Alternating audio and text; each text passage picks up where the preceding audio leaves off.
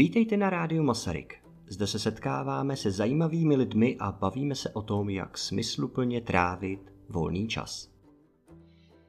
Tak, já všechny posluchače vítám u dnešního dílu e, našeho Rádia Masaryk, kde se snažíme eh, inspirovat jak studenty, tak například i kolegy k tomu, aby e, nějak hezky trávili svůj volný čas, kterého teď máme trošku víc než obvykle. Eh, takže eh, se zde se, jsme se dneska setkali s několika absolventy Masarykova gymnázia. Budeme si povídat o seriálech, které nám přijdou eh, nejenom kvalitní, nejenom, že se nám líbí, ale zároveň nabízí i něco navíc. Nechtěl bych použít slovo, že jsou zrovna edukativní, to nezní úplně dobře, ale uh, máme pocit, že stojí za doporučení prostě. Uh, teď bych poprosil ostatní, aby se malinko představili. Začneme u Markéty. Markéto, řekneš nám něco o sobě? Jo, tak ahoj, uh, já jsem Markéta Zindulková a jsem absolventka Masarykova gymnázia, maturovala jsem v roce 2018 a teďka studuju psychologii na Karlově univerzitě a tak jako jak jsem se nad tím zamýšlela, tak jsem zjistila, že vlastně se mi ten můj obor dost promítá do těch seriálů, který tady budu doporučovat. Pokud je to něco, co vás zajímá, se něco dozvíte třeba. Tak, bezva, děkuji Markétě za to, že se představila. Asi to možná tak budeme mít všichni, nevím, jestli se obory ostatních budou vyloženě uh, promítat, jak si říkal, do těch seriálů. Někoho by to bylo možná zajímavé. Uvidíme. Uh, další by se mohl představit Petr. Hezký večer ve spolek. Jmenuji se Petr Hladík a jsem také absolventem Masarykova gymnázia a to z roku 2016, v tomto roce jsem maturoval, takže už jsem čtyři roky pryč a tyhle čtyři roky jsem strávil ve Skotsku na University of Glasgow a teď se ztracený syn vrátil zpátky do Čech a studii zde na Vysoké škole ekonomické. A, a jak říkala Markéta, částečně také vidím uh, to, co jsem studoval, to je politologie a středovýchodoevropská studia, vidím uh, i v těch, těch daných seriálech. Uvidím, uvidíme, jak moc, ale vidíme tam. Tak jo, díky Petře. Uh, další bude Jirka. Ahoj, ahoj, já se jmenuji Jirka Tuháček, jsem velice neúspěšný absolvent Masarykova gymnázia, místo Gimpu jsem 8 let chodil do kavárny, pak jsem tři roky studoval na FFI, fakulta jaderná fyzikální inženýrská, o tom tuď mě vyhodili a teď jsem si otevřel Plzní kavárnu, takže Rosemary Bistro, přijďte, budu se na vás těšit. Tak, máme tady nějakou reklamu, to vůbec nevadí. Um, další je Josef. Ahoj, já se jmenuji Josef Bernard a jsem absolventem Masarykova gymnázia, stejně jako Petr a Jirka. Jsem maturoval v roce 2016 Potom jsem nastoupil také na Karlovu univerzitu, a to na Institut mezinárodních studií a Fakulty sociálních věd a právnickou fakultu. A tenhle rok jsem dostudoval právě Institut mezinárodních studií a pokročil studiem na právnické fakultě. A asi, asi stejně jako u ostatních se tenhle ten můj výběr studijních oborů projevil i na tom výběru těch seriálů, o kterých dneska budu mluvit. Tak, Děkuji všem. Eh, my tady máme ještě jednoho technického pomocníka, který se ale příliš nebude zapojovat do diskuze, možná, že bude, uvidíme. Um, takže eh, toho si představíme, jestli se uh, osmělí, tak se budeme moct představit někdy s nějakým názorem třeba přijde, uvidíme. Nicméně je možná trošku škoda, že tady nemáme někoho přírodovědecky zaměřeného více. Možná, že by jsme viděli nějaké, uslyšeli o nějakých seriálech National Geographic a podobně. Ale uh, dneska tady máme pět lidí, kteří se chtěli podělit o svoji top 3 top 3 nejlepších eh, seriálů, kterých si myslí, že stojí za vidění a uh, o těch si tady budeme povídat. Začneme trojkou. Uh, asi se většina z nás shodla, že je složité ty seriály přesně Eh, jim dát, řekněme, to číslo, to pořadí. Prostě jsou to tři oblíbené seriály, nicméně některý musí být třetí. A začnu možná já tím třetím seriálem a pak budeme eh, do kolečka. Jinak já jsem se zapomněl vlastně představit, já se jmenuji Štěpán Stoček a eh, učím na Masarykově gymnáziu tělesnou výchovu především a také občanskou výchovu, malinko potom angličtinu. A Můj seriál oblíbený na třetím místě je seriál, který jsem teď nedávno schlédnul a zůstal mi v paměti. Je to seriál, který se jmenuje v originále Mind Hunters. Překládá se jako Lovci myšlenek, pokud se nepletu. A je to seriál, který má za sebou dvě sezóny. První byla v roce 2017, druhá v roce 2019. A v tomhle seriálu sledujeme osudy eh, skupiny agentů FBI, kteří se pokouší vytvořit nové oddělení, které se zajímá o psychologii seriových vrahů, řekněme. Je to věc, která dneska v amerických seriálech a filmech eh, je už úplně běžná, nicméně tady se vracíme do 70. let, to oddělení teprve vzniká a eh, členové toho oddělení, tyhle agenti se snaží přesvědčit své vedení, vedení FBI, že, že to má smysl něco takového podnikat. Ta jejich práce spočívá hlavně v tom, že vyslýchají právě seriové vězně, seriové vrahy, kteří už jsou uvězněni, taky vyslýchají a snaží se zjistit, proč k těm činům se odhodlali, proč uh, takhle konali. Ten seriál je čistě konverzační, to znamená, tam není žádný, žádná akce, to je jenom o výsleších, jenom o tom, jak spolu ti lidé komunikují, samozřejmě trošku nahlédneme do jejich soukromí, ale uh, celkově mi ten seriál přijde nesmírně zajímavý, jako jedno z těch nejlepších, nejlepších detektivních nebo kriminálních seriálů v současnosti. Takže proto jsem se rozhodl ho zrovna doporučit. Ten přesah do psychologie je tam poměrně výrazný, takže ho používám i třeba ve výuce uh, psychologického semináře. Poprosím možná Markétu teď o její třetí seriál, anebo můžeme ještě zareagovat, jestli někteří znáte ten seriál, nebo máte nějaký dotaz, tak se můžete zeptat. Já jsem se jenom krátce chtěl zeptat, jak jsem ho neviděl, ale uh, připadá mi ta premisa podobná jako v případě filmu, to není seriál, film, uh, Unabomber, který je, který je na Netflixu, tak jsem se jenom chtěl zeptat, jestli si Štěpáne viděl, viděl ten, jestli případně vidíš nějaké paralely. Eh, ne, ten jsem bohužel neviděl, ale jenom uh, si mi možná těmi filmy připomněl to, že tvůrce, jedním z těch tvůrců tohoto seriálu je David Fincher, který točil uh, například Sedm kdysi dávno, ale Sedm je poměrně dost jako přetažené, řekněme, uh, trošku jako nereálné. Tahle, ten, tenhle seriál je poměrně dost civilní a skutečně těm postavám věříte, co tam dělají a to, co říkají. A uh, taky, ale je to podobné ne tolik tomu filmu 7, ale tenhle seriál trošku odkazuje na uh, jinou jeho kriminálku, detektivku, a to je Zodiak, což možná znáte, film, který už asi 10-15 let starý možná. Chce se ještě někdo něco zeptat, nebo půjdeme dál? Myslím, že teda můžeme pokročit dál, poprosím Markétu o její třetí film. Třetí seriál. Uh, tak já jsem jako třetí seriál vybrala uh, Sex Education, neboli sexuální výchovu. Asi hodně lidí to i bude znát, ale přesto jako mi to přijde uh, dobrý doporučit pro ty, co třeba ne, je to taky na Netflixu. Um, a vyšlo to v roce 2019, má to teďka, myslím, dvě série a přijde mi to uh, dobrý v tom, že to rozebírá jako nějaký uh, témata, kterými se můžou procházet uh, teenageři a řeší to takový jako těžší témata jako homosexualita a i třeba nějaký, nějaký nepochopení rodičů a tak a myslím, že uh, je fajn to takhle slyšet a, a vidět, přijde mi to jako dobře udělaný a uh, je to takový ten žánr, co se jmenuje coming of age, řekněme, takový to dospívání prostě. Bezvá, já mám možná jeden dotaz hned, protože když eh, jsem o tomhle tom seriálu taky slyšel, narazil jsem na něj, tak uh, jsem dokonce i zvažoval, jestli ho nepustit třeba v terci právě v rámci sexuální výchovy. Myslíš, že by to mělo smysl, jako, že to je opravdu jako trošku edukativní, že trošku tam ti lidi jako něco zjistí? Um, přijde mi, že jako co se týče té tý sexuality, tak si je to spíš jako složitější, že prostě člověk musí se koukat díl na ten seriál, aby jako mu ty dějové linky dávaly smysl. Že se to ukáže třeba až po několika dílech, nebo se to nějakým způsobem rozvíjí vlastně po celou tu sérii.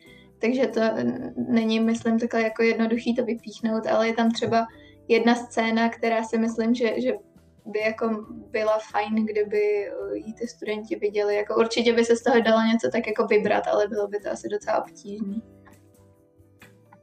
Hmm, bezva, tak jo, díky. Má někdo ještě jiný k tomu dotaz? Já osobně se uh, musím tady připojit k tomuhle typu, uh, protože já, já sám jsem nedávno tenhle seriál viděl, ne, teprve nedávno. Uh, měl jsem k tomu takovou zajímavou zkušenost, protože já jsem se na to zkoušel koukat už velmi dávno, kdysi, když to nějak čerstvě vyšlo. A kouknul jsem se na první scénu a přišlo mi to jako hrozná hloupost, tak jsem to vypnul.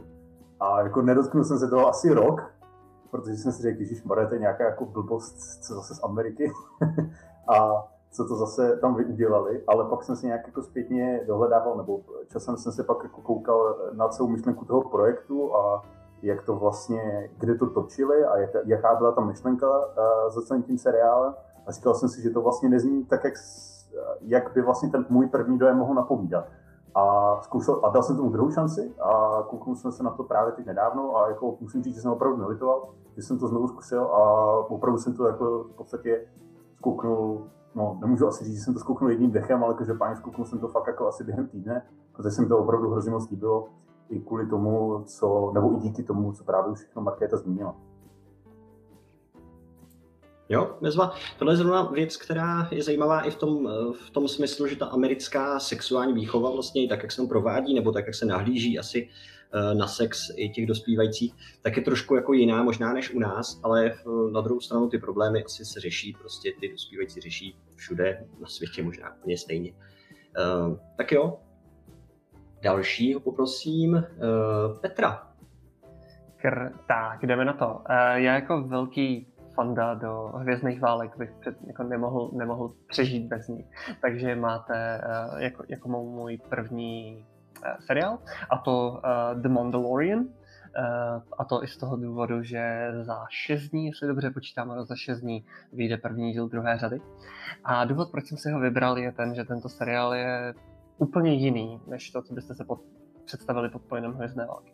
A většina lidí vnímá buď Hvězdné války jako staré a jako zvláštní, že to je pro jinou generaci, anebo právě viděli uh, poslední tři díly, uh, které, které vytvořil Disney a uh, to je de facto pohádka a spousta těch hardcore fandů Hvězdných válek je fakt nemá ráda.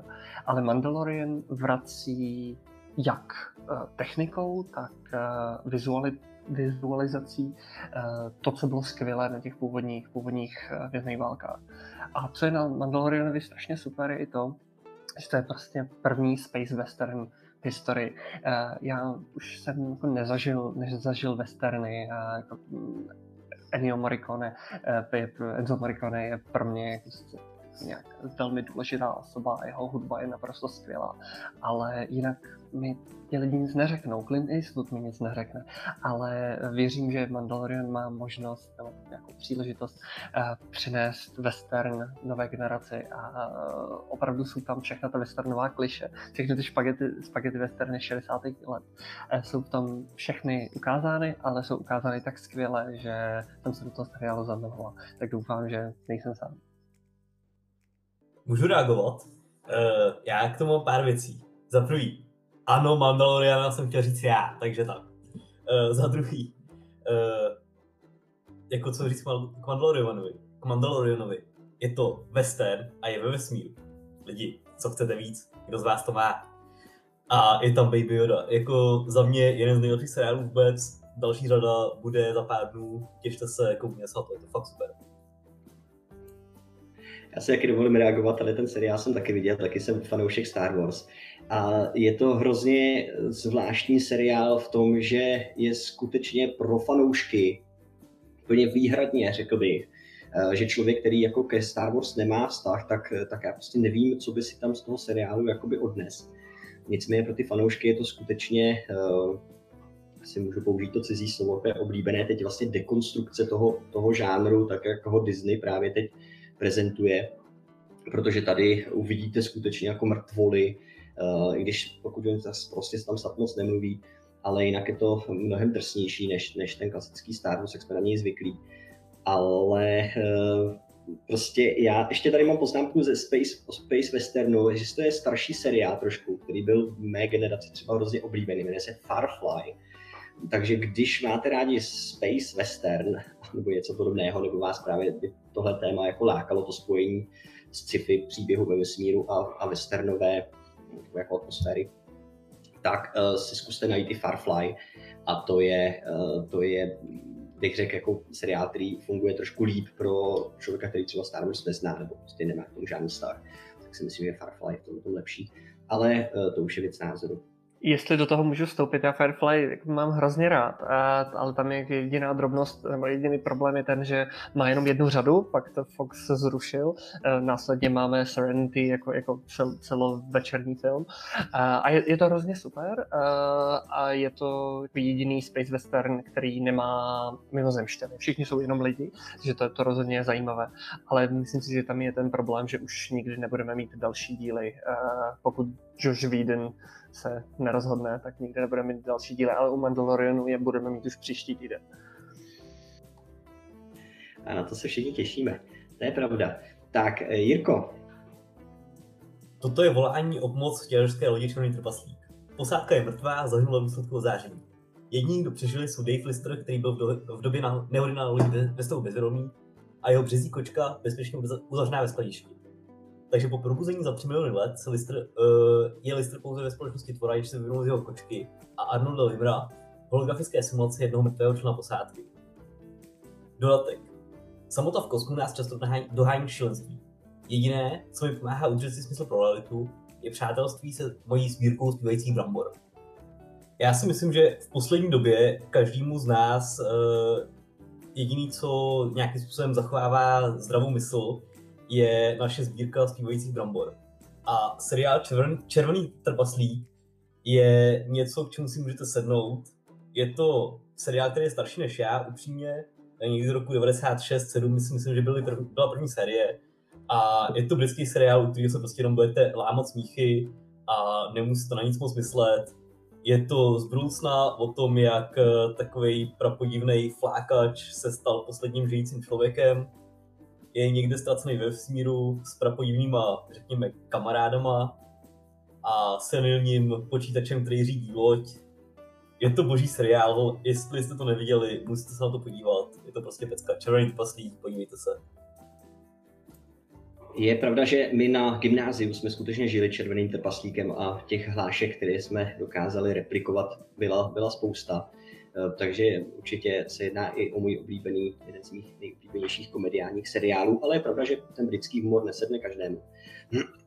A zajímavé ještě, co mi k tomu napadá, je to, že je to typický vlastně britský seriál, kde myslím, že Briti k tomu mají tendenci víc, kdy tam skutečně hlavními hrdinami jsou hrozný lůzři, abych tak řekl. To znamená lidi, kteří skutečně v tom uh, normálním životě uh, jsou jako velice neúspěšní ale tady sledujeme ty jejich příběhy a fandíme jim vždycky. Já k tomu mám ještě jenom jednu poznámku, a to je zase citát. Já jsem Holly, lodní počítač CQ 6000, což je stejně, jako má 6000 učitelů kilocviku. Já si doufám, že tahle láska přijde. jsem čekal, to jsem čekal, to je prostý, ale dobře, já to beru. Já vám to ještě oplatím já si myslím, že jako ten seriál tak, taky super, ale jenom uh, ta idea, uh, kterou teď máme v rámci velké, velké pandemie, že se všude opakovat, všichni jsou mrtví, Dave není úplně dobrý nápad. Já už jsem to udělal několikrát, nedělejte to. Kapitán Holister. Jo, je to, je to pravda, no, trošku je to je tam nějaké riziko, že sice komedie potřebujeme v současné době, ale víme, že nedojde na to, aby uh, skutečně nám umírali blíž, blízký blízký naši, eh, naši, našeho příbuzenstva. Tak, eh, dobře, ale komedii určitě třeba. Něco nám o tom poví možná i Josef. Já se obávám, že zrovna v mém případě to úplně komediální typ nebude. Já spíše navážu na ten, uh, už, uh, na ten typ, který už zazněl, a to byly ty Mindhunters.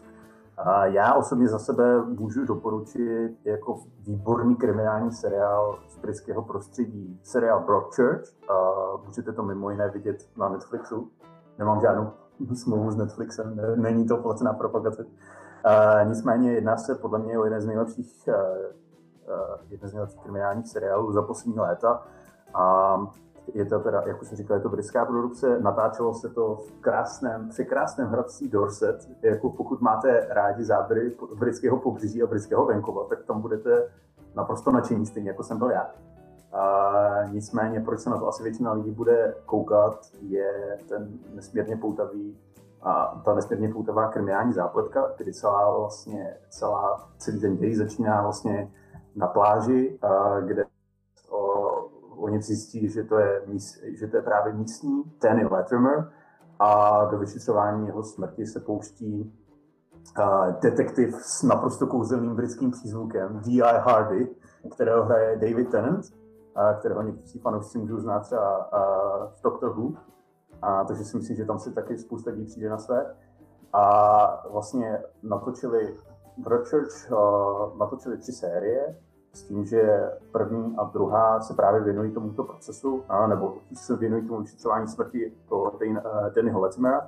A proč to doporučuji, kromě toho, že to je naprosto, nebo že je to nesmírně poutavý příběh, který budete prostě chtít sledovat jako neustále a budete prostě jako klikat na další, další a další díl, tak jako za mě je tam strašně zajímavý vhled do a jako anglické, do anglické justice, no, do, prostě do anglického trestního řízení, protože kromě toho, že tomu vidíte ty uh, třeba různé vyšetřovací metody, které používá anglická policie a která, které u nás jako u nás tolik nejsou, nebo které se u nás dělají jinak, tak tam třeba taky vidíte, jak funguje vlastně anglické soudnictví, a to znamená v kontextu toho trestního procesu, to znamená, jak funguje porotní soudnictví, co znamená tedy, že vlastně třeba právě v Británii nebo i v Americe vlastně soudí ty typicky zejména ty vážnější trestné činy eh, studí poroty, takže vlastně eh, je třeba před nějakou porotou náhodně vybraných 12 lidí dokázat vlastně zda, eh, zda ten pachatel nebo ten obviněný podezřelý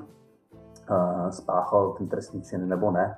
A právě podle, jenom na základě toho, jestli se vám podaří tu porotu přesvědčit nebo ne, tak se potom vyslovuje vina nad tím člověkem, který před tím soudem stojí. A to mi přijde jako strašně zajímavé a je to pěkné vidět aspoň takhle formou toho seriálu. Já musím říct, že jsem ten seriál neviděl, Nez, neznám ho, ani jsem o něm neslyšel snad. Takže určitě, ale jestli někdo máte z ostatních co říct, tak řekněte. Já bohužel taky ne, ale hodně mě to zaujalo, takže moc děkuji, Pepo. A jenom jsem chtěl říct si, eh, jakožto velký jako fanoušek Doktora Who a, a jiných, jiných uh, seriálů a filmů, ve kterých David Tennant hraje, že je to naprosto skvělý, skvělý herec. Takže pokud máte uh, seriál či film, kde David Tennant hraje, nemůžete prohloubit. To je doporučení, panečku. Dobrá, tak máme za sebou všechny všechny eh, seriály na třetí pozici vlastně a přesuneme se na druhou pozici. Zase začnu já a vybral jsem tentokrát seriál český. Seriál, který už má taky nějaký křížek, to znamená, že už je starší a jmenuje se Terapie.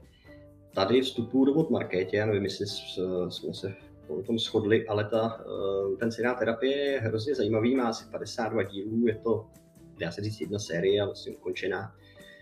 A je to věc, kterou čeští filmaři udělali, eh, nechali se vlastně inspirovat, nevím si původně britským seriálem, nicméně ta česká je opravdu vynikající, eh, jde tam eh, opravdu ten terapeutický proces, vy zase se vlastně sledujete čtyři, pět osob, které dochází pravidelně k terapeutovi a postupně se odkrývají jejich příběhy. Je to dobře napsané, dobře natočené, myslím, že se na tom podílel hodně Alice Nellis a ještě další čeští, řekněme, nejlepší uh, režiséři. A ten výkon toho terapeuta vlastně, kterého hraje Roden, tak je taky vynikající a eh, já sice nevím přesně, jak ten terapeutický proces probíhá, ale předpokládám, že se tady skutečně i přiblížili realitě.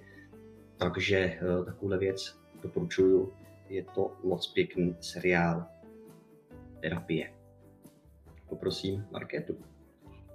Jo, no já možná bych na to ještě zareagovala, že jako uh, já jsem ten seriál taky viděla, nejdřív mě třeba docela zaujal, ale pak mě jako hrozně začal štvát uh, ten terapeut, ta postava toho terapeuta, protože mi vlastně přišlo, že jako strašně moc překračuje hranice, který by terapeut jako nikdy překračovat neměl prostě. Jako sice v tom je ten seriál zajímavý, že to nějakým způsobem vykreslí, uh, třeba i to, čím prochází takový terapeut a jak je to pro něj jako obtížný někdy ta profese a tak. Ale zároveň mi to někde přišlo, jako že to dává takový trochu falešný obraz uh, té terapie, že to může být možná i jako pro některý lidi odrazující potom na takový místa přijít a někomu se svěřovat.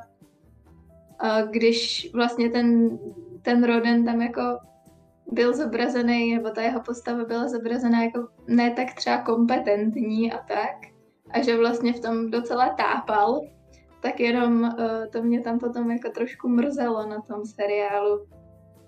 A možná máš pravdu v tom, že skutečně uh, i kvůli té dramatizaci to jako přehání. A ten jeho příběh, takový jaký ublouk, který tam on, uh, ten jeho charakter uh, absolvuje, tak uh, tak tam možná trošku jako nerealistický vlastně je. Ta práce toho terapeuta by byla asi reálně vlastně nudnější, ale tam asi být tak trošku musí. Ale máš určitě pravdu, že zase s tou realističností asi to nelze úplně brát. Nelze to brát vážně. Já bych se možná jenom rád zmínil k tomuhle tématu, protože já zrovna akorát dneska, tak jsem se bavil za první s kamarádkou, která je v současné době hospitalizovaná na psychiatrii a zároveň s kamarádem, který tam byl posledních sedm týdnů, jako se vrátil zpátky domů. Tuto doba tak uh, není dobrá pro lidi, kteří na tom psychicky nejsou, nejsou úplně dobře, není dobrá pro, pro psychiku nikoho z nás, já si myslím, že to všichni na sebe poznáváme, takže bych jenom rád vám řekl, že na tom vyhledat pomoc, případně si o tu pomoc někomu říct, není vůbec nic špatného a pokud se necítíte dobře, tak se nebojte, není na tom fakt nic špatného a tu moc najděte. Jo, to je všechno. Hmm, jo, tak díky moc za takovýhle vstup, jasně, že to je pravda. A ještě možná bych tomu doplnila jenom, že ten seriál vlastně je inspirovaný nebo je jako trošku obšlehnutý ten koncept, myslím, že z Ameriky možná, nebo z Británie, nevím. A, a vlastně ten, ten, jako ten anglický nebo americký, tak se jmenuje In Treatment, takže pokud by někoho jako ten koncept bavil a chtěl by třeba se podívat ještě na nějaký takový podobný seriál, tak je jako vlastně téměř totožný koncept tenhle. Hmm. Já si nejsem úplně jistý, ale myslím, že vznikla třeba i nějaká maďarská nebo polská verze, jo? že těch, těch, těch verzí tady toho seriálu je, je spousta, myslím, že ta česká se povedla, ta americká mohla být taky zajímavá. Tak pak je to. Tak já navážu uh, teda dalším seriálem uh, a tenhle je taky takový coming of age, je prostě takový víc pro mladý. A jmenuje se to uh, Atypical nebo Atypický. Je to zase na Netflixu, ostatně jako všechny ty seriály, co tady tak nějak představuju. A je to vlastně o klukovi, který má autismus um, ten, jakoby ta, existuje diagnóza prostě, která se jmenuje atypical autism, autism a o tom, o, o klukovi, který přesně tuhle diagnózu má, tak o tom je ten seriál. Takže je to vlastně o jeho rodině, um, o tom, jak se s tím ta rodina vyrovnává, jak on se s tím učí žít postupně. Myslím si, že je to jako zase hezky zobrazený tam, že mně přijde, že někdy jako lidi i dělají třeba vtípky na lidi s autismem, prostě, že to jako, jako když se někdo nechová nějak moc hezky nebo se chová trochu divně, tak, si, tak o něm říkají haha, autista, no a tak. A přijde mi, že je fajn uh, takhle třeba se podívat na ten seriál a jako zjistit, jak tak, takový člověk může i třeba vypadat a co všechno může prožívat, protože uh, ty vnitřní světy jako můžou být dost bohatý, když to třeba není vidět na první pohled. Zároveň je to o té jeho rodině, že jak se s tím prostě vyrovnává a zase se to dotýká prostě dalších, dalších jako témat i, i u těch ostatních postav. Je to moc dobře zahraný, moc dobře natočený. Já jsem se tady jenom chtěl zeptat, eh, jestli je to spíš příběhový, příběh, příběhově udělaný seriál, nebo jestli je to spíš dokumentární seriál. Jako jak moc reálné je to, co je uvedeno v tom, seriálu? Je to jakože je to takový lehký, řekněme, ten seriál do, do určitý míry. Je to příběhový, je to jako právě to zase sleduje jako nějaký ten vývoj těch postav, dějou se jim, že jo, nějaký peripety a nějaký jako vlastně někdy trochu blbosti, nebo tak jsou tam některé ty postavy jsou takový jako vykreslený do, jako přehnaně do takový až, až směšnosti a tak. A, ale prostě mi přijde, že se to, že to jako dobře zobrazuje opravdu ten autismus. Že to mi přijde ten přínos toho seriálu, že, že opravdu jako když se s tím člověk nesetká, tak si třeba neuvědomuje, jak i ten autismus může vypadat, že to prostě ne, nemusí být buď uh, člověk, který nic nedokáže, ale potom je extrémně nadaný v matematice nebo něco takového, nebo naopak člověk, který prostě vůbec nic neumí, jenom stojí a, a prostě bojí se, že se ho lidi dotknou nebo něco takového. Já jestli ještě můžu jenom, tak eh, já jsem na začátku říkal, že jsem studoval fakultu jadernou fyzikální inženýrskou a upřímně množství autistů a vůbec lidí jako, tako s těma poruchama autistického, autistického spektra, který jsme tam měli, tak bylo opravdu jako neuvěřitelný. Jako těch lidí tam bylo spousta. A ty lidi byli na jednu stranu prostě jako hrozně zvláštní, eh, nevěděli, jak se k vám mají chovat, nevěděli prostě jako to jako jestli to, co říkáte, jestli to jako myslíte špatně, dobře, vážně, nevážně, nebo bylo to fakt zajímavé s tím mluvit, ale zároveň ty lidi tak to jak byli úžasně chytrý, ty lidi, uh, vy jste seděli na té přednášce, poslouchali jste tam něco o nějaký teorii grup a vůbec jste nevěděli, o čem ten přednášející mluví a ty lidi tam seděli a strašně se tam nudili, protože jim to přišlo strašně primitivní. Takže já bych jenom chtěl říct, že ty lidi prostě, ano, bývají zvláštní, to určitě, ale zase jako to, zase to má něco do sebe. A lidi, s kterými jsem se setkal a kteří měli nějaký poruchy, poruchy autistického spektra, tak uh, možná jako to, co jim někdy chybělo, tak jim zase jako někdy jinde přebývalo. A vždycky to pro mě byly hrozně super lidi a určitě jako seriál o nich je pecka. Já možná taky připomenu jenom to, že v dnešní tvorbě, ať už asi americké nebo obecně, lze prostě tyhle, tyhle lidi s, nějakým, s nějakou poruchou toho autistického spektra eh, vidět docela dost často. Teď jsem si vzpomněl na, na seriál, který tady mám taky na papírku, já jsem si tady poznamenal asi 15 dohromady těch seriálů, pak jsem z nich něco vybral, a to je Švédský most, který možná taky znáte jako kriminální vlastně seriál, kde tou vyšetřovatelkou, hlavní postavou je, je žena, která uh, zcela evidentně teda trpí nějakým Aspergerem, to znamená s nějakou poruchou toho autistického spektra. A uh, shodou okolností právě Mind Hunters je úplně vedlejší postava, která uh, se zdá být taky jako autistou. Takže tohle ten tohle prvek je dneska docela dost používaný. Uvidíme, čeho se ještě dočkáme. Tak jo, uh, Atypical je doporučení Markéty. Já samozřejmě ještě všechny ty věci potom napíšu do, do poznámek nebo do titulků, tak abyste si mohli, mohli ty věci vyhledat sami. Další Petr? Ano, ano, to bych měl být já. Uh, tak já přejdu zpátky ke krvi a vraždění. a to u seriálu Fauda, uh, což je z arabštiny. Fauda znamená chaos. Uh, je to seriál, který je hebrejský, nebo teď již izraelský a izraelsko-arabský. A je to vlastně seriál o řekněme, vyšetřovacím protiteroristickém týmu izraelské armády, a který má vždycky zlikvidovat nějaké, nějaké teroristy uh, v Palestině. A co je skvělé na tomhle seriálu je to, jakým způsobem jsou tam obě složky nebo oba tábory uh, nějakým způsobem prezentovány. Většina řekl, západních filmů nám bude ukazovat, že Izraelci jsou skvělí a naopak jako, nebo naopak, že palestinci jsou, jsou utlačovaní a Izraelci jsou zlo. Co je skvělé na tomhle seriálu je, že on se snaží být co nejpřesnější, že ukazuje tam, že pro spoustu Izraelců uh, jsou palestinci naprosto ukradení, jsou jim úplně jedno, nemají k ním žádný, žádný vztah uh, a také naopak, uh, jako jak fungují ty jednotlivé skupiny, jednotlivé týmy, vyšetřovací a tak dále. A co je skvělé na tomhle seriálu, je to, jak přesný a realistický je.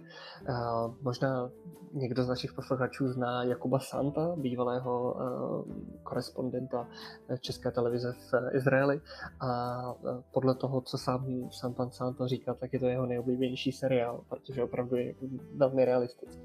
Uh, první série začala v roce 2015, teď eh, skončila eh, třetí série relativně nedávno, která byla natáčena dokonce na eh, západním břehu Jordánu, což celé, celé zajímavý, zajímavý posun. A je, doporučuji, pokud se proto rozhodnete, si to opravdu pustit v originále, to je z polovina je hebrejsky, polovina arabsky s titulkami, protože to má naprosto fascinující atmosféru. Já musím říct, že jsem si, uh, já ti netechám mluvit Pepo taky, ale já jsem si tenhle ten seriál, já jsem ho neznal, tak, protože se o něm Petr už zmínil předtím, než jsme začali natáčet, tak jsem si o něm něco vyhledal. A samozřejmě první, co mě napadlo, jako pokud takovýhle seriál natočili Izrael, Izraelci, tak jak asi realisticky se dívá na tu problematiku, řekněme, i ze strany té Palestíny. Nicméně jsem potom v komentářích potom vyčetl, že je hrozně oblíbený i na druhé straně právě. To znamená, že i palestinci na to, na to koukají a že se jako ten seriál snaží tu problematiku nahlédnout z obou dvou těch směrů, takže to je mu asi ke cti. Já za sebe musím říct, že jsem to jméno toho seriálu už zaslechl, eh, ale nikdy jsem neslyšel právě takhle takový detailnější popis od toho, o čem vlastně je. Za sebe teda musím říct, že mi přijde zajímavý. A za sebe k tomu dodávám jenom tip, jako pokud vás třeba tohle trošku uh, vylekalo tím, že to je jako přece jenom trošku zvláštní uh, tím, že se tam mluví jako hebrejsky a arabsky, tak za mě můžu doporučit trošku možná víc mainstream seriál a to je Homeland, což je americká produkce. A má to vlastně trošku, asi, asi, asi tam je určitá podobnost v tom, že se to taky zabývá to, to, především tu tématiku terorismu, potažmo špionáže obecně. A, ale je to, asi, asi nemůžu o tom říct, že to nějak jako extra realisticky z, eh, zobrazuje tu problematiku špionáže, zpravodajství a podobně. Ale je to určitě je to, je to na, na, to, na to, že je to americká mainstreamová produkce, tak to poměrně dobře zobrazuje právě uh, některé ty věci. Musím v tomto ohledu zdůraznit, že se to líbilo dokonce prezidentu Obamovi, což vás potom, jestli, když se na to potom podíváte, tak vás to buď to může jako přesvědčit o tom, že ten seriál je dobrý, anebo vás to možná ještě víc vyděsí po tom hlednutí. Ale abych nebyl moc dlouho, tak tohle to můžu doporučit jako do, další, další možnou věc, pokud vás zajímá třeba tohoto téma. Já bych jenom krátce zmínil dvě věci. Za prvé Homeland, v česky je to v, ve jménu vlasti, pokud se nepletu, něco takového. A ten mám také, také moc rád. Myslím si, že je tam přinejmenším jedna věc velmi realistická a to, že sledovačka trvá strašně dlouho, že, že nestíhají odbíhat na záchod a tak. To se mi, to mi připadalo jako velmi realistické a správné. A ještě jenom jsem zapomněl jednu věc říct k Faudě, která by vás mohla, mohla zaujmout, nebo naše, naše posluchače, že ten hlavní hrdina, uh, Doran Cabillo, uh, jeho postava, tak je hrán Liorem Hrazem. A Lior Hraz uh, pracoval 20 let uh, jako člen uh, protiteroristické jednotky Seyred Devan, takže on, on je přímo jakoby, popisuje svůj život de facto. Já mám k tomu jenom možná poslední věc, která mi napadla, protože jsem slyšel, že Jakub Santou teď vydal knihu, která se týká právě tady té problematiky vlastně izraelsko-palestinských vztahů a konfliktu, takže to je možná taky jenom doporučení, kdyby někdo chtěl si o tom ještě něco přečíst. Eh, slovo by měl mít teď Jirka. Se svojí dvojkou. S... Jo, já mám ten mikrofon. já tady už chvíli mluvím. Tak, já jsem původně chtěl říct toho Mandaloriana, ale ten, eh, to už řekl Petr. Takže já se budu poslouvat dál a řeknu britský seriál, další komediální Halo Halo, eh, proč komediální seriál další nějaký, který není vůbec vážný a jakože ani trochu. Uh, já si upřímně myslím, že v současné době uh, se sledovat seriály o izraelsko-palestinském konfliktu je trošičku mas- masochismus a že ty komediální seriály je to, co jsme měli koukat. A tohle to je seriál, který je vlastně z doby druhé světové války. Je o francouzském kavárníkovi, uh, o panu René, což je takový pán v, řekněme už v létech, je mu rozhodně přes 40, spíš možná i přes 50, ale zároveň tak eh, po něm jedou všechny o servírky a on s nima jaksi zahýbá svůj ženě a tak dál. A nějakým způsobem, který on sám vlastně vůbec nechápe, tak se stane hrdinou francouzského odboje proti nacistům. Zároveň ale se stane dobrým kamarádem nacistů a tak nějak se to snaží hrát na všechny strany, hlavně aby si zachoval svůj život, svoji kavárnu a nějaký malinko pohodlí. Je to plný skvělého britského humoru, je to plný velice nevhodných vtipů a můžu jenom doporučit. Nevím, jestli někdo znáte, ale doporučuji. Mě to nedá, musím zareagovat jenom v tom smyslu, že eh, doufám, že to Jirka jako majitel vlastně eh, té kavárny nemá podobně jako šéf téhle kavárny že by nějakým způsobem vyjížděl po svých servírkách a tak dále. Ale nicméně tenhle seriál si taky dobře vybavuji. pamatuju si na to, jak je to hlavně hrozně nekorektní vůči francouzům. Myslím, ti francouzové tam jsou dost, dost často jako vylíčení dost, dost negativně, jako strašně. Je to britská produkce, že ano? No, ale já bych na to rád reagoval s tím, že jo, jasný, je to hrozně nekorektní proti francouzům, ale zároveň úplně stejně se to naváží do Britů a úplně stejně se to naváží do Němců a úplně stejně se to naváží do Italů. A tohle jsou, tohle jsou vlastně jako jediný národy, kteří tam vystupují. Takže, takže tak, takže nemyslím, že to je jako něco špatného proti francouzům a jako všichni se smát francouzům, to vůbec ne. Uh, rád bych třeba řekl postavu uh, Crabtree, což je britský tajný agent, který se ve Francii vydává za francouzského policistu a jeho angličtina, kterou mluví, je naprosto dokonalá. Uh, nevím, když mluví třeba o tom, jak to, jak, uh, Francu, jak, Ameri- jak angličani budou zahájí útok na Francii bombardiákama, který budou následovat parašulíni, tak je, je, to fakt boží a já jsem sleduju úplně ze všech a nejenom z francouzů. A samozřejmě, angličani to natáčeli, je to o francouzích, tak to tam je, to je jasný. Jasně. Tak jo. Josef může s dalším typem přijít. Jasně, uh, tak můj druhý tip je pro mě taková trošku srdeční záležitost, protože to byl vlastně jeden ze seriálů, nebo vlastně možná ten první seriál, který mě jako mladšího přivedl k mojí teď do, teď, do této doby trvající lásce k historii. A to je seriál Řím. A je to produkce HBO. A je to už trošku starší, nebo to je relativní pojem, nicméně točilo se to mezi, nebo vydávalo se to mezi lety 2005 až 2007. A je to vlastně, je to vlastně drama o dvou sériích, které se odehrává vlastně za posledních let Římské republiky a na a prvních let vlastně principátu. To znamená, a, takže každý si potom asi představí tu, ten, tu Cezaru, ten Cezarův nástup, Cezarův smrt, nástup Octaviana Augusta.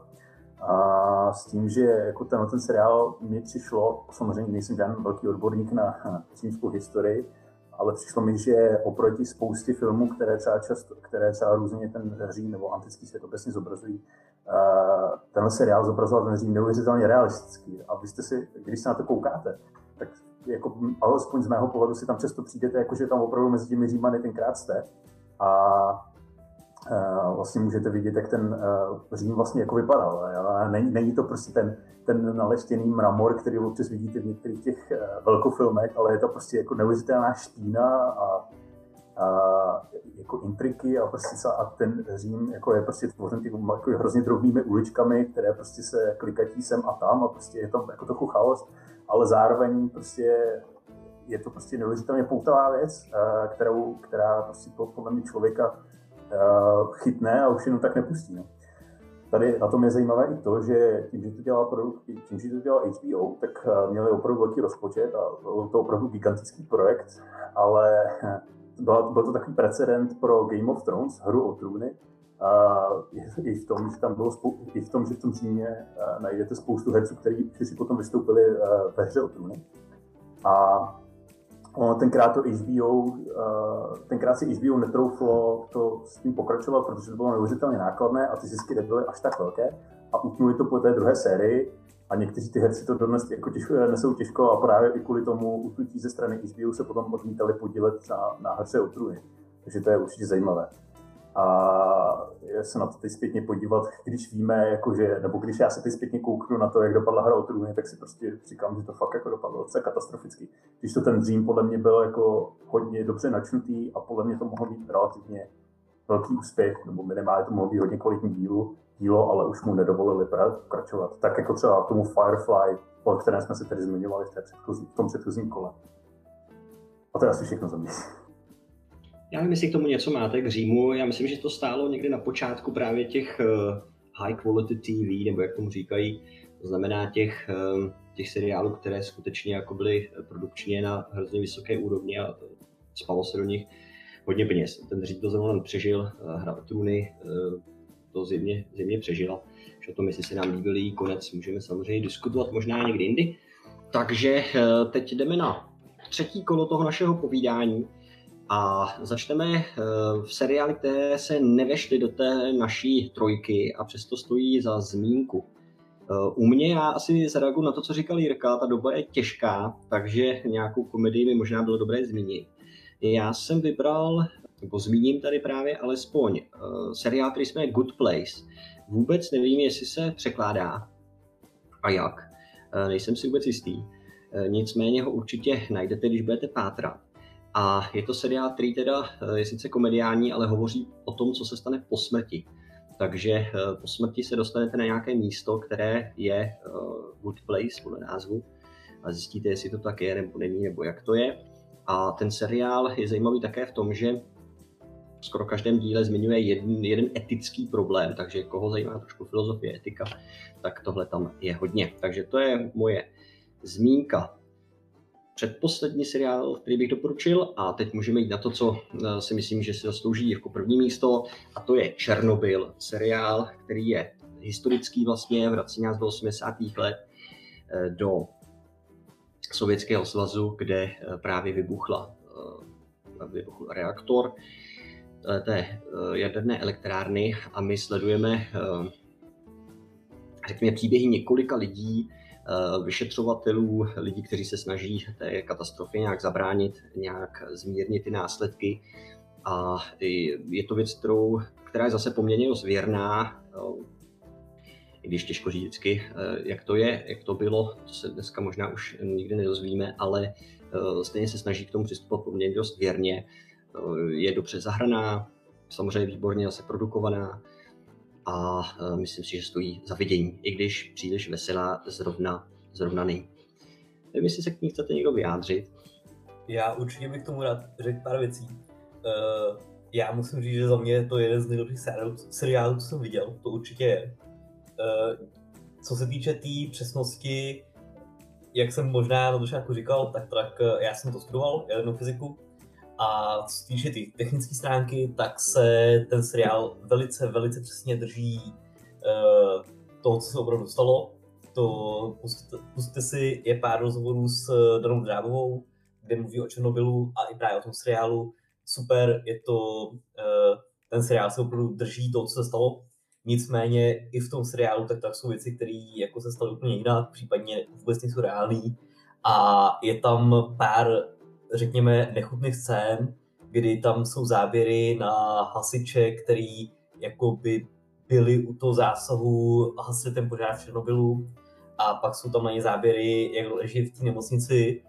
Uh, já upřímně jako jsem to sledoval asi ve dvě v noci a úplně jsem si říkal, tyjo, jestli jsme o tom bude zdát, to bude fakt hrozný. No a tak ty záběry třeba vůbec nejsou realistický. Jako když tam díváte na člověka, který vůbec nemá kůži a který prostě vypadá jako zombie, tak to fakt není reálný. Ale ten seriál, jak, jako většina toho, tak se drží ty reality velice dobře. A ať už je to z té technické stránky, nebo z té stránky, řekněme, politické, kdy se tam uh, zabývají tím, jakým způsobem vlastně fungovala uh, ta strana a vláda, řekněme, jakým způsobem se ty věci snažili ututlat a tak dále a tak dále. Já bych jenom zmínil takovou krátkou, krátkou vsuvku. Eh, jsem někde viděl komentáře, že jako dva lidi říkali super, super film, super seriál, eh, ale jako je, je vidět, že je to jenom, eh, jenom kinematografie, že nic takového by se stát nemohlo. Jako lidi to bouchlo. Očividně na této planetě jsou lidi, kteří si pořád myslí, že to se nestalo. Tak, to je jenom konspirač, eh, konspirační teorie nějaká. Uh, takže, takže to je moje doporučení. A mm, má slovo Markéta. Um, no, tak já jako ty honorable mentions mám uh, dva seriály. Jeden teda je takový, že jsem ještě ho neviděla úplně, úplně celý. Je to dokumentární seriál a jmenuje se to Unwell. Um, to Un je v závorce. a uh, je to takový seriál, který se vlastně dívá na nějaký jako trendy takového toho rádoby zdravého životního stylu a dívá se na ně nějak trochu jako skepticky a vlastně se zabývá tím, jestli jako je, je na tom něco pravdy nebo není na tom něco pravdy, jestli nějaký ty trendy by třeba nemohly být i nebezpečný. A tak například jsem se dozvěděla, že v Americe se nějaký lidi nechávají bodat eh, včelama prostě za nějakým jako rádoby zdravotnickýma účelama, jak se to říká česky. A potom uh, druhý seriál, tak uh, je spíš jako pro, pro mladší sourozence nebo něco takového, pro, pro takový jako snílky a pro ty, co se ra, jako rádi vrátějí do nějakého, nějakých pocitů z dětství. Uh, a to je N with an E. Um, je to vlastně seriál, který je založený na hodně známý knize, takový jako dětský a tak, ale je to taková prostě srdcovka a je to takový romantický, no a, a tak. A ten... Uh, já to... se omlouvám, Marketo, já ti do toho vstoupím jenom, uh, řekni si ještě jednou ten název, prosím tě. N with an E. Uh, do češtiny se to překládá jako uh, NC na konci.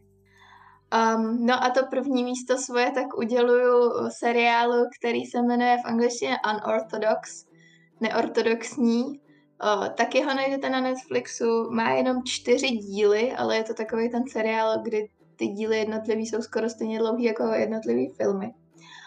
Um, a je to vlastně taky založený na knížce, ale jakoby na skutečné události. Je to takový trošku um, dokumentární. Um, a je to o holce, která vlastně žila v Bronxu, v židovské čtvrti ortodoxní. A je to o tom, že ona tam prostě nebyla spokojená a rozhodla se o tam tuď utíct, ale o, ono to není tak jednoduchý. A vlastně ji jako šli hledat a, a tak, ale je to jako super náhled do té komunity těch ortodoxních židů a myslím, že zrovna tohle je taková věc, která se jako dobře dá při té výuce občanky využít um, že tam je třeba scéna, kde jako probíhá židovská svatba. A to si myslím, že, že jako se hodně z nás asi jako neumí vůbec představit, jak taková židovská svatba vůbec jako vypadá a, a i, i obecně jako jak, jak ta komunita vlastně funguje a, a, jak je to jako těžký třeba i tam být pro někoho, kdo, kdo z ní vyčnívá. Já uh, musím říct, že je docela, docela, docela mi to připomnělo, i když to, tohle, o tom jsem jednou slyšel v něm nějakou zmínku, ale hned mi naskočila jiná věc a to je film zase jako Chalifát, se to myslím jmenuje.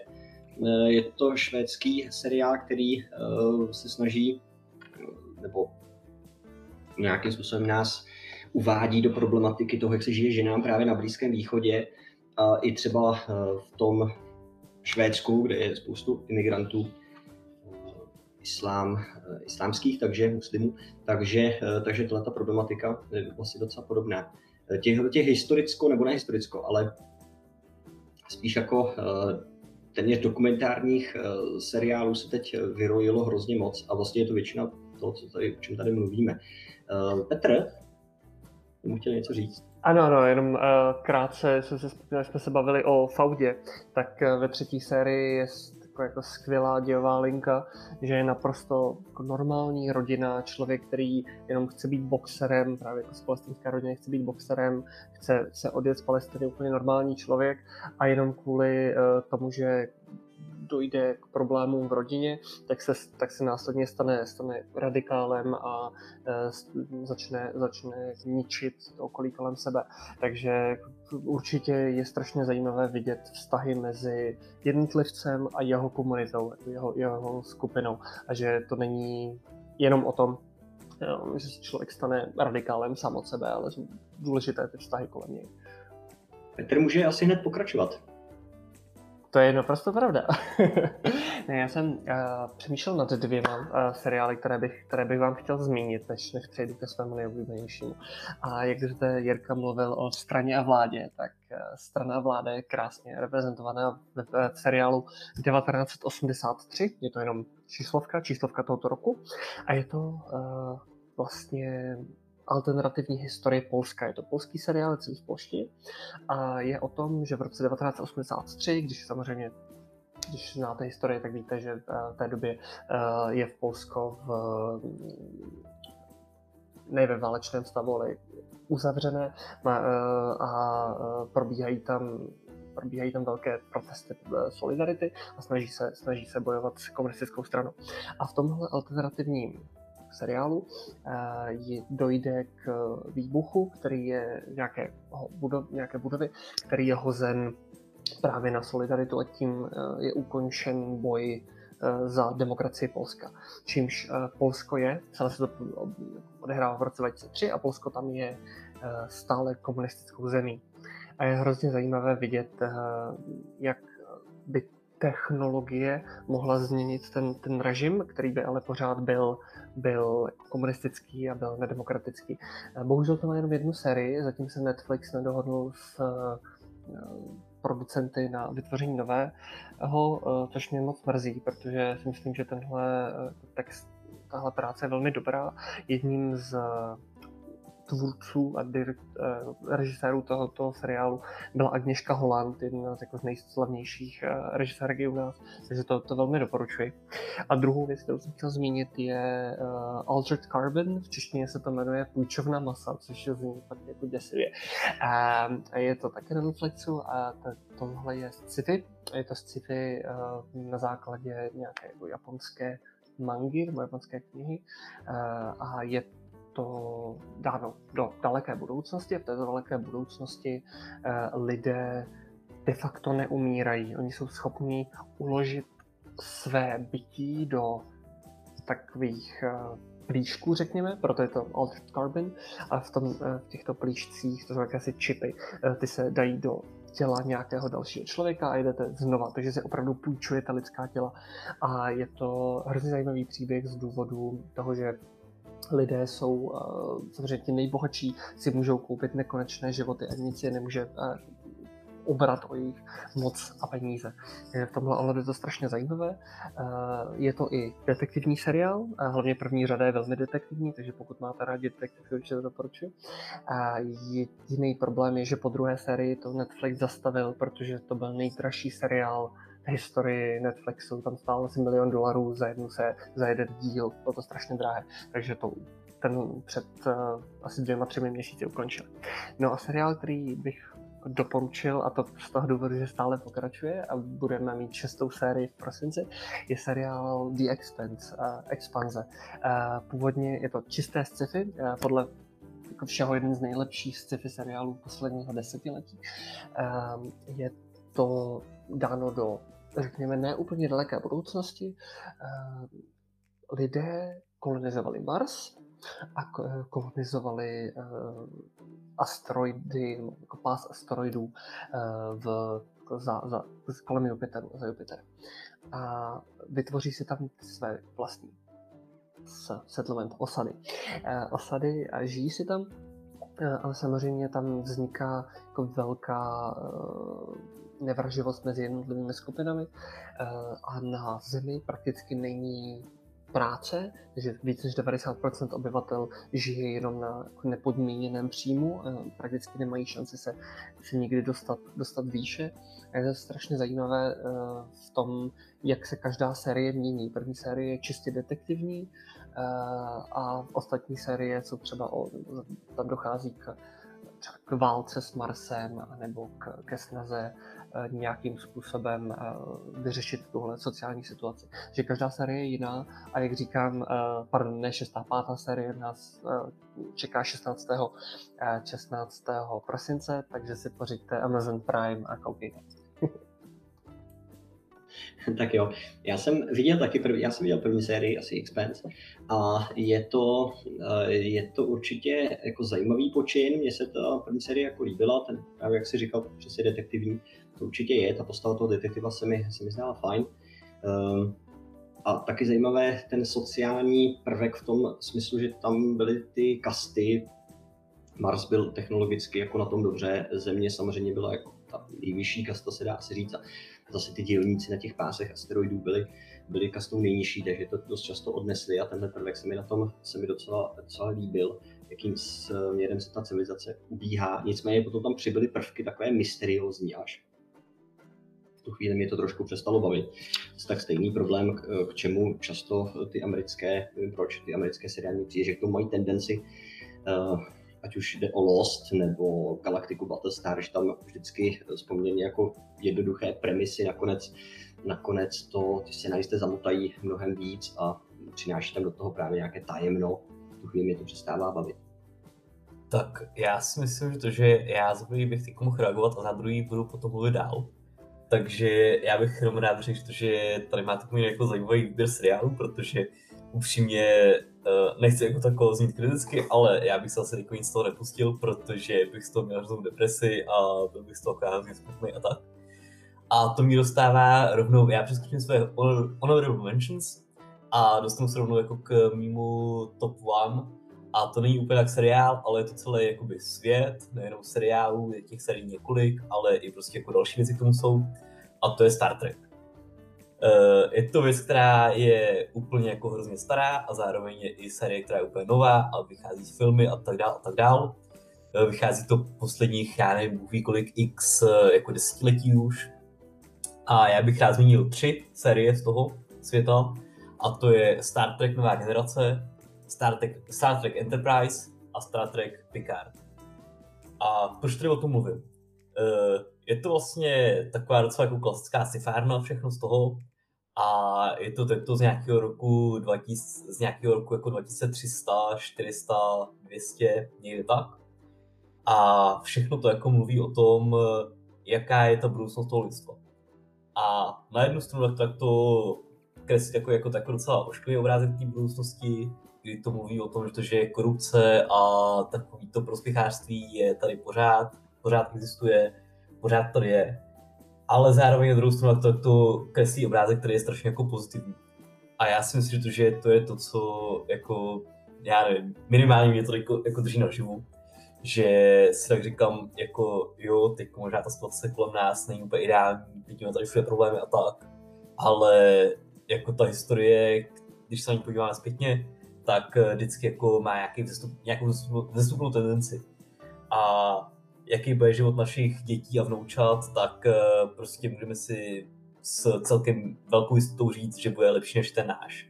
A to je něco, co jako, tako mě hrozně osobně eh, nabíjí energií a zároveň všechny ty seriály tak, tak, jsou, tak jsou strašně jako prostoupený nějakýma morálníma rozhodnutíma, kdy se baví o tom, jako, tako, co je správný a co není správný. Slovy kapitána Žádnou Picarda někdo musí stanovit hranici, kterou nikdy nepřekročíme. A je to, já nevím, já, si, já si na jednu stranu myslím, že to jsou takový jako docela béčkový seriály, které jsou jako tako malinko podprůměrný, co se týče tý kinematografie, ale zároveň prostě je to pro srdcovka, takže, takže Star Trek, jakýkoliv z nich de facto moje číslo jedna. Já taky k tomu si troufnu říct něco, protože eh, chápu úplně Jirku.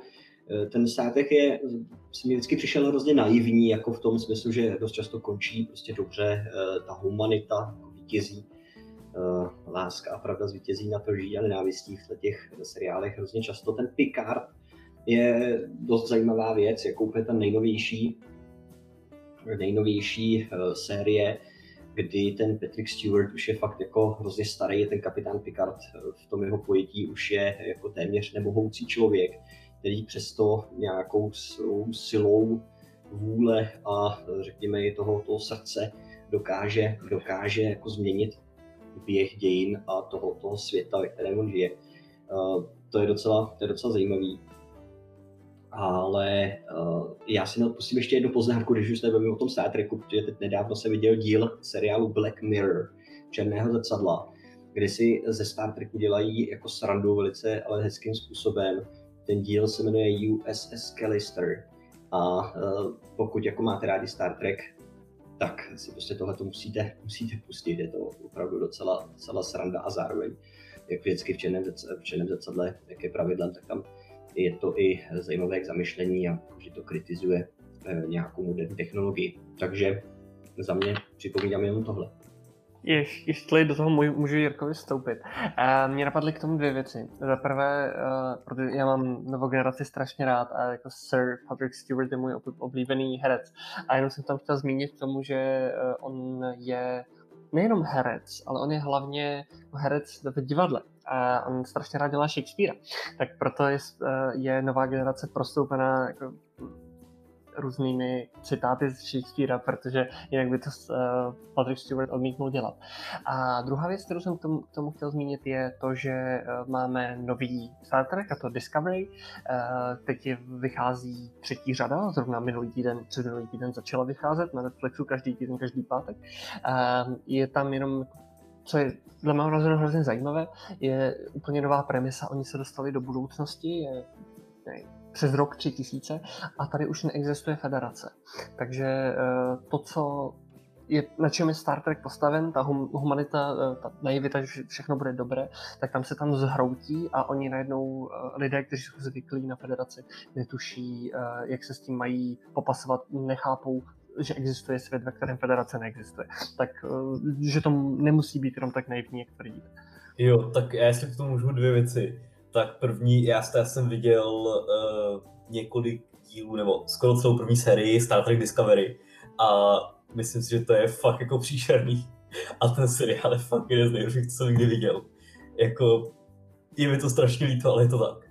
Takže to je jedna věc. Uh, myslím že všechny ostatní Star Treky jsou úplně o několik tří vejš než Discovery. A je mi to hrozně líto, ale, ale prostě to tak vidím. A druhá věc, tak tak eh, Štěpán i Petr tady naťukli uh, postavu herce uh, Patrika Stewarta a k tomu bych měl říct, jo, je to jeden z nejlepších herců, co znám, myslím, že je fakt úplně boží v těch rolích, který hraje, jak v Star Trek Nová generace, tak ve Star Trek Picard, kde hraje, kde hraje vlastně uh, hlavní roli, zároveň tak, tak se i podílí jako takový na tom uh, saní dohodě a na tom všem. No a jenom bych chtěl říct, Uh, jestli jako tako potřebujete něco co zrelaxovat, tak doporučuji na Facebooku, najděte si jeho Facebook, uh, Patrick Stewart a každý den tak přidává sonet a je to jedna z těch úplně nejlepších věcí, která fakt jako zavřeje u srdce, kdy vám Patrick Stewart čte sonety a je to naprosto boží. Fajn, bezva. Uh, tak uh, Josef má slovo. Oh, no, já v zásadě souhlasím s tím Jirkovou pohledem, že je lepší se teď koukat spíš na nějaké věci zábavnější, jako mediální, aby jsme trošku jako neupadali na mysli. Bohužel se úplně neschoduju na, to, na tou pozitivní vizití budoucnosti, ale to už je pravděpodobně téma na jiný podcast. Nicméně eh, s ohledem na tenhle souhlas s tím, že prostě dneska jsou potřeba komedie, tak prostě tady střílem tři komedie. No. jako zas mám dát jako svoje honorable mentions, tak já dám dva seriály. Uh, jeden, aby jsme trošku narušili tady tu relativní dominanci toho anglofonního prostředí, tak já doporučím seriál A Very Secret Service se to překládá do angličtiny. Je to francouzská produkce. Originální název je, a teď mi francouzštináři, francouzštináři prominou, Au service de la France.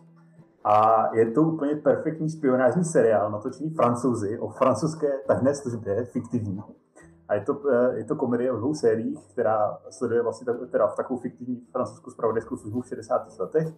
A je to pro někoho, kdo má třeba trošku rád historii a kdo se v historii trošku vyzná, tak je to podle mě úplně perfektní v tom, že oni si jako dělají srandu z těch událostí, které eh, prostupovaly nebo které hýbaly tím světovým děním na začátku těch 60. let, dávají tomu ten francouzský úhel pohledu a dělají si tam srandu úplně ze všech.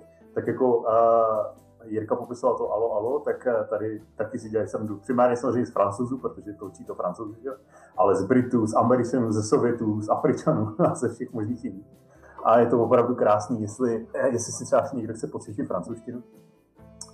A další seriál, který bych za sebe rád doporučil, to už je teda britská produkce, tak jestli se vám třeba líbilo Most z produkce České televize, tak já můžu doporučit takovou zajímavou uh, takový, nebo to je asi tak jako nejlepší paralel, co mi k tomu napadá, kdybych to měl popsat. A tak můžu doporučit uh, seriál Man Like Moby. Je to britská, je to teda, jak jsem říkal, britská věc. Je to seriál, uh, kde hlavní, který vlastně vytvořil britský komik Gus Khan, což možná ho znáte, je to, mus, je to vlastně Brit, tuším s pakistánskými kořeny a muslim a ten vlastně natočil jako eh, takový, eh, asi natočil seriál o třech sériích vlastně o jako takovém čtvrti, předměst, eh, čtvrti na předměstní Birminghamu a, a vlastně jako hlavní postava je muslim, který se snaží vypořádat s tím, že nemá úplně moc dobrou práci, respektive nemá práci, snaží se starat o svoji uh, sestru, protože nemají rodiče, plus má ještě nějaké své kamarády a snaží se prostě protloukat tím životem na tom předměstí toho Birminghamu a hrozně tam vtipně tematizují prostě ty současné kulturní rozpory mezi, uh, které jsou teď v Británii, takže samozřejmě hlavní ten, ta linka nebo ten hlavní spor jsou prostě ta, ta muslimská komunita proti té dominantní anglické většině uh, v tom Birminghamu. A já jako jak říkám, to, ta paralela nejvodnější, která mě napadá, je prostě s, s Mostem, z produkce České televize a jestli vás to třeba trošku jako zaujme, tak rozhodně doporučuji. Já jsem se z toho fakt jako smál. Asi, asi jak jsem se kdy v životě nejvíc smál, když jsem se to prostě koukal. Je to fakt prostě dokonalý a doporučuji. No a abych se teda dostal k té své primární volbě, tak to volím asi jako legendární seriál který už teda bohužel dneska tolik jako nefrčí, ale myslím si, že je to škoda, protože si myslím, že je to docela nadčasová záležitost. A to je zase britská produkce a je to Yes Minister, respektive Yes Prime Minister, který navazuje. Česky se to samozřejmě překládá jednoduše, jistě pane ministře a jistě pane premiére. A je to podle mě jako asi nej, jako říká se, že to je prostě nejgeniálnější seriál o politice, jaký kdy kdo natočil. Um, který, a je to vlastně jako naprosto geniálním humor, eh, humorným způsobem to popisuje, jak funguje politika britská, respektive politika jakákoliv moderní. A uh, ty hlavní tři postavy, ten uh, ministr hacker a uh, ten jeho hlavní uh, tajemník Sir Humphrey Appleby a Bernard Woolley, jejich asistent, tak to jsou prostě tři postavy, které už jako v mojí mysli zůstanou vypálené navždycky. A je to prostě seriál, to se těžko popisuje, ale je to opravdu perfektní komediální zpracování té uh, moderní politiky a je to mimochodem seriál, který milovala Margaret Thatcher, uh, který, což vám může dát taky, a říkala, že je to jako až děsivě, přes, až děsivě přesné zpracování toho, jak to reálně vypadá. A doporučoval to na přednášce uh, i pan, pan docent Pithard, někdejší předseda československé vlády, a ten taky říkal, že to je jako perfektní zpracování toho, jak ta politika moderní dneska reálně vypadá. Takže nemáte doporučení jenom ode mě, ale i tady od skutečných jako státníků, kteří jako říkají, že tohle to, nejenom, že je to vtipný, ale je to fakt i přesný. Já, jestli se můžu přidat ke skutečným státníkům, tak já můžu jenom sekundovat, protože e, jistě, pane ministře, je něco, co jsem zvažoval pro svoji první volbu, jako hodně vážně a je to fakt boží seriál, strašně doporučuju. A jenom to jenom ještě k tomu, co říkal předtím, tak e, je takový docela známý vtip o francouzské tajné službě a zní asi takhle. Francouzská tajná služba. To je všechno. To je pěkně, to je pěkně zlý vůči francouzům. Ale samozřejmě, kdo, kdo se potom podívá na to o servis de France, tak by možná to přišlo už let potom. Uh, potom už ne tak zlý, aspoň přesně. Jo, oni to asi vymysleli, tohle ten vtip. Já jsem jenom chtěl zmínit k těm místě, pane mistře, eh, že samozřejmě naprosto souhlasím, je to strašně vtipné, můj oblíbený seriál.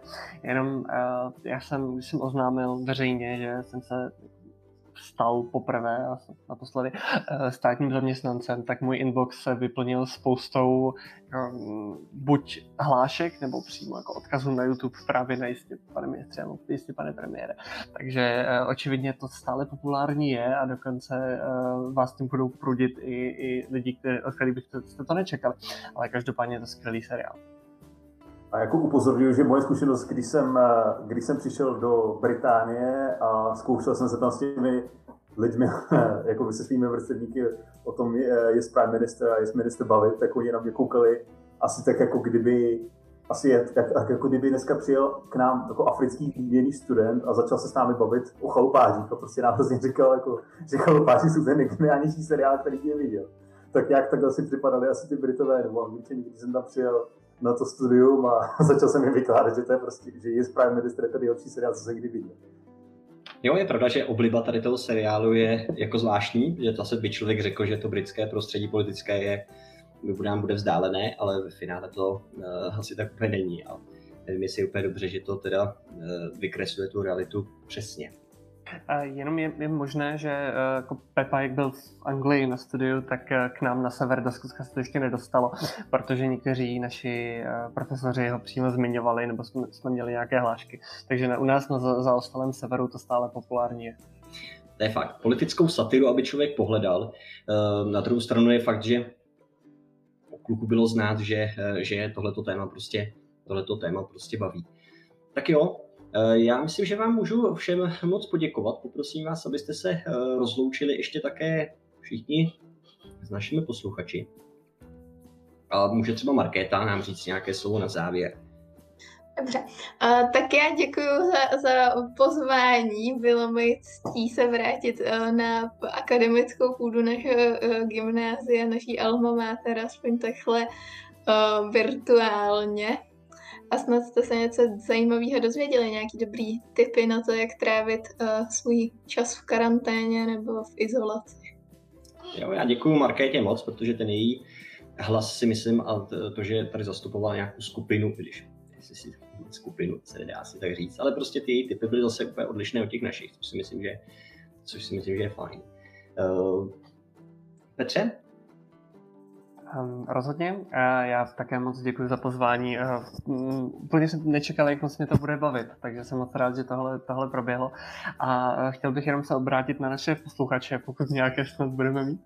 A uh, říct jim, že se jako nemusí cítit špatně, že jsou, jsou zavření. No, já, se, já jsem měl velký problém, když jsem tři měsíce byl, byl ve Skotsku sám a cítil jsem se, že jako to už jako lepší nebude, ale po půl roce jsem tady, jsem, jsem v klidu, můžu se bavit o filmech, takže uh, to přetrpíte a jako bude, bude to lepší a bude líp, jak říká náš pan premiér. A tentokrát bych tomu opravdu i věřil. Jirko. Tak, já bych rád pozdravil paní doktorku Hiršovou, protože měla pravdu, pro mě vyhodili ze vysoké školy.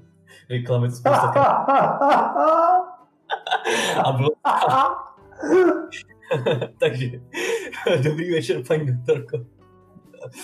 A druhá věc, eh, nevím, kdo z vás čet eh, nebo viděl stopařovou průvodce po galaxii, ale na přebalu je velkým červeným písmem napsáno nepropadejte panice. A takže to bych chtěl říct i vám, nepropadejte, nepropadejte panice. Ahoj. Tak Pepo, máš nějaký vzkaz taky pro posluchače? No, já bych jenom rád poděkoval za pozvání, jsem moc rád, že jsme se tady mohli pobavit. Doufám, že si to někdo poslechne a třeba dostane nějaký jeden či dva super typy na to, na nějaký seriály, které ty budou hodně bavit. A no, jako musím se přijat Jirkovi, já taky moc krát pozdravuju paní doktorku Hiršovou, doufám, že bude naše věrná posluchačka, že se koukne na všechny seriály, co jsme tady doporučovali. A pozdravuju stejně tak všichni studenty Masaryka gymnázia. Můžu vám jenom říct, nebojte se, ono bude líp. tak, přesně tak, bude, bude líp, bude líp. Počkej, počkej, počkej, počkej. Pepo, řekni to upřímně, nebude. No já jsem myslel jako až od jo. No, já jsem to taky myslel, nebude. No, na to vlastně co je. Tak to už, to už, jasně. Bude to jiný prostě. Bude to jiný, to rozhodně. Tak uvidíme, jestli naše, pos, naše povídání budou poslouchat eh, spíš kolegové nebo spíš studenti, to se, to se asi uvidí teprve. Jinak vám všem taky děkuji za to, že jste přispěli do toho našeho uh, skvělého rádia Masaryk a budu se těšit s vámi třeba i někdy příště u jiného tématu naslyšenou. Naslyšenou. Ahoj, mějte se. Naslyšenou. Ahoj.